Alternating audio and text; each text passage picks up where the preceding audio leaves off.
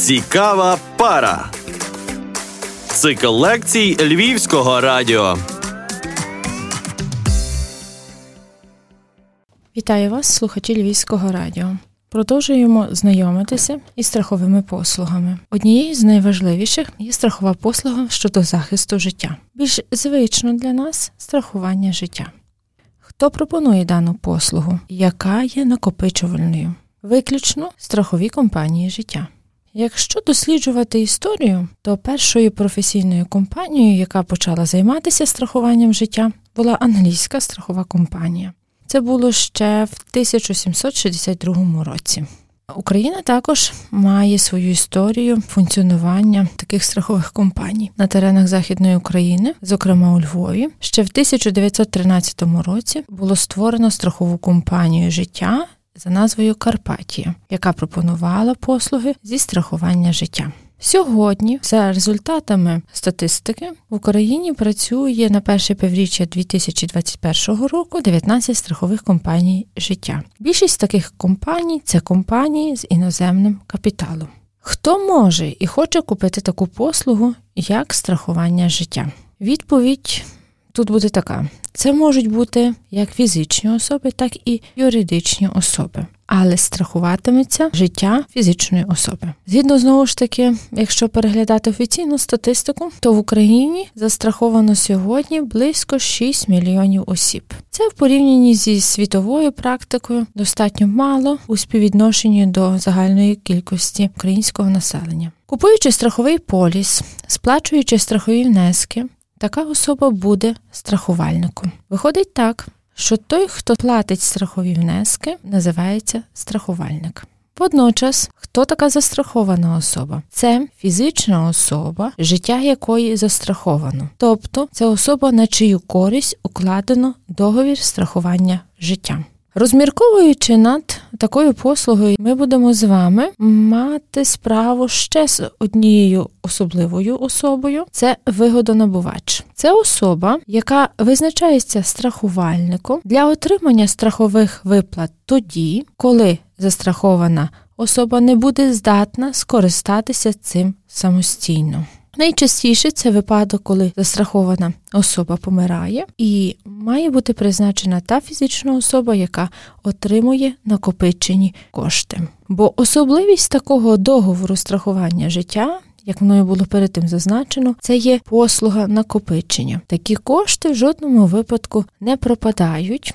Вони обов'язково мають своє призначення, щоб їх отримала відповідна фізична особа або застрахована особа, в разі іншого випадку це вигодонабувач. Ем, які випадки будуть тут страховими? Від чого ми можемо себе застрахувати? Ті, безумовно, які будуть прописані у договорі. Найбільш поширені є кілька таких страхових випадків: це смерть. Застрахованої особи під час дії договору страхування. Другий випадок це дожиття застрахованої особи до закінчення строку дії договору страхування. Що це означає? Укладається договір страхування на 10 років. Отже, якщо особа доживає до даного періоду часу, то випадком буде вважатися подія того, що в цей день, коли 10 років тому було укладено договір страхування життя, застрахована особа може отримати накопичену суму. І третій випадок. Який є страховий, це досягнення застрахованою особою визначеним договором віку. Таким чином, страхова компанія найчастіше і більш традиційно пропонує нам застрахувати своє життя від таких трьох випадків. Окрім цього, вона додатково може запропонувати нам інші страхові випадки. Якщо зазначені перед тим випадки діють протягом тривалого періоду часу, тобто їхня дія є довгострокова, як і діє сам договір страхування, то додаткові страхові випадки можуть пропонуватися в більшості випадків на рік. Вони мають ризиковий характер і є додатковими і прописуються кожного року при сплаті чергової страхової премії. Що це є за страхові випадки? Це може бути нещасний випадок, що стався із застрахованою особою під час дії договору страхування, і там буде зазначатися, які це випадки будуть класифікуватися як нещасні. Може бути ще додатковий страховий випадок, це є до життя застрахованої особи до певної події. Ця подія буде залежати від особистих інтересів людини. Це може бути одруження, це може бути народження дитини чи якась інша подія, яку обумовлює, обговорює зі страховою компанією страхувальник. Ще одним додатковим страховим випадком також може пропонуватися медичні витрати, які будуть пов'язані з погіршенням стану здоров'я, наприклад, в конкретний момент часу. Це може бути включено як додаткові страхові випадки за даним договором страхування життя. Цікава пара на львівському радіо. Можна укласти договір страхування третьої особи. Наприклад, такою послугою можуть скористатися батьки, які укладають договір страхування життя своєї дитини. Може бути інший випадок, коли керівник підприємства укладає колективний договір страхування життя своїх працівників. До даного договору додається список працівників, і таким чином на певний період часу, ну ж таки, це буде триваліший період часу. Як правило, це не менше ніж 5 років. Усі працівники такого колективу будуть застраховані. Визначивши сторони договору страхування, постає питання: а як платити за таку послугу? Плата за таку послугу буде називатися страховим внеском. Буде сплачуватися страховий внесок протягом дії договору страхування життя. Ось це його особливість, оскільки дія договору страхування є тривала, тому сплачуватись внески будуть не одномоментно, а протягом дії договору страхування життя.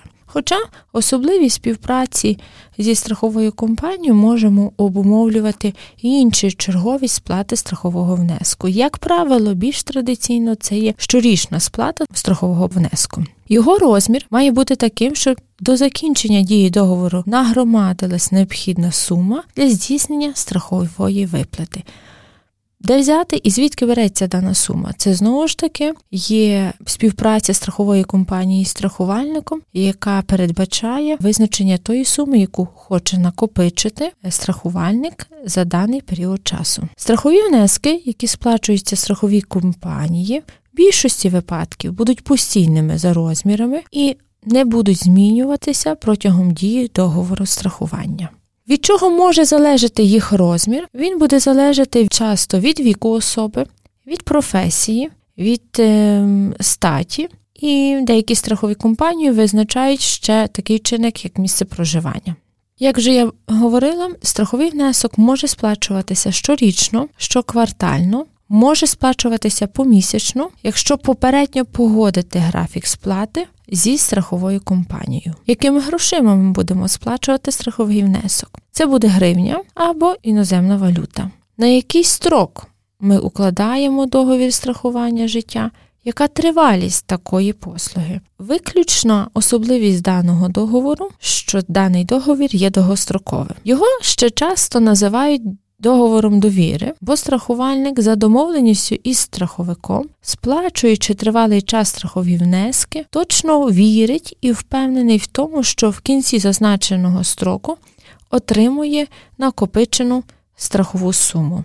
Така страхова сума в більшості випадків для кожної застрахованої особи буде встановлюватися за домовленості, вона може визначатися по окремому страховому випадку, вона може визначатися по групі страхових випадків, або може бути єдина загалом за договором страхування життя. Якщо настає страховий випадок, що відбувається? Страхова компанія життя виплачує страхову суму, тобто здійснює страхову виплату. Для цього страхувальник, крім цього, це може залежно від страхового випадку, застрахована особа або вигодонабувач має представити відповідні документи. Ці документи будуть залежати від характеру страхового випадку і підписуючи дані договори страхування на початку дії, нас знайомлять з даними документами, які ми б мали представляти. Які дії будуть страхової компанії? Страхова компанія здійснить виплату нагромадженої суми грошей. Така виплата буде здійснюватися або однією грошовою сумою, або обумовленими частинами. Може здійснюватись також страхова виплата частинами протягом обумовленого періоду часу. Тут особливості знову ж таки співпраці страхової компанії і застрахованої особи чи вигодонабувача.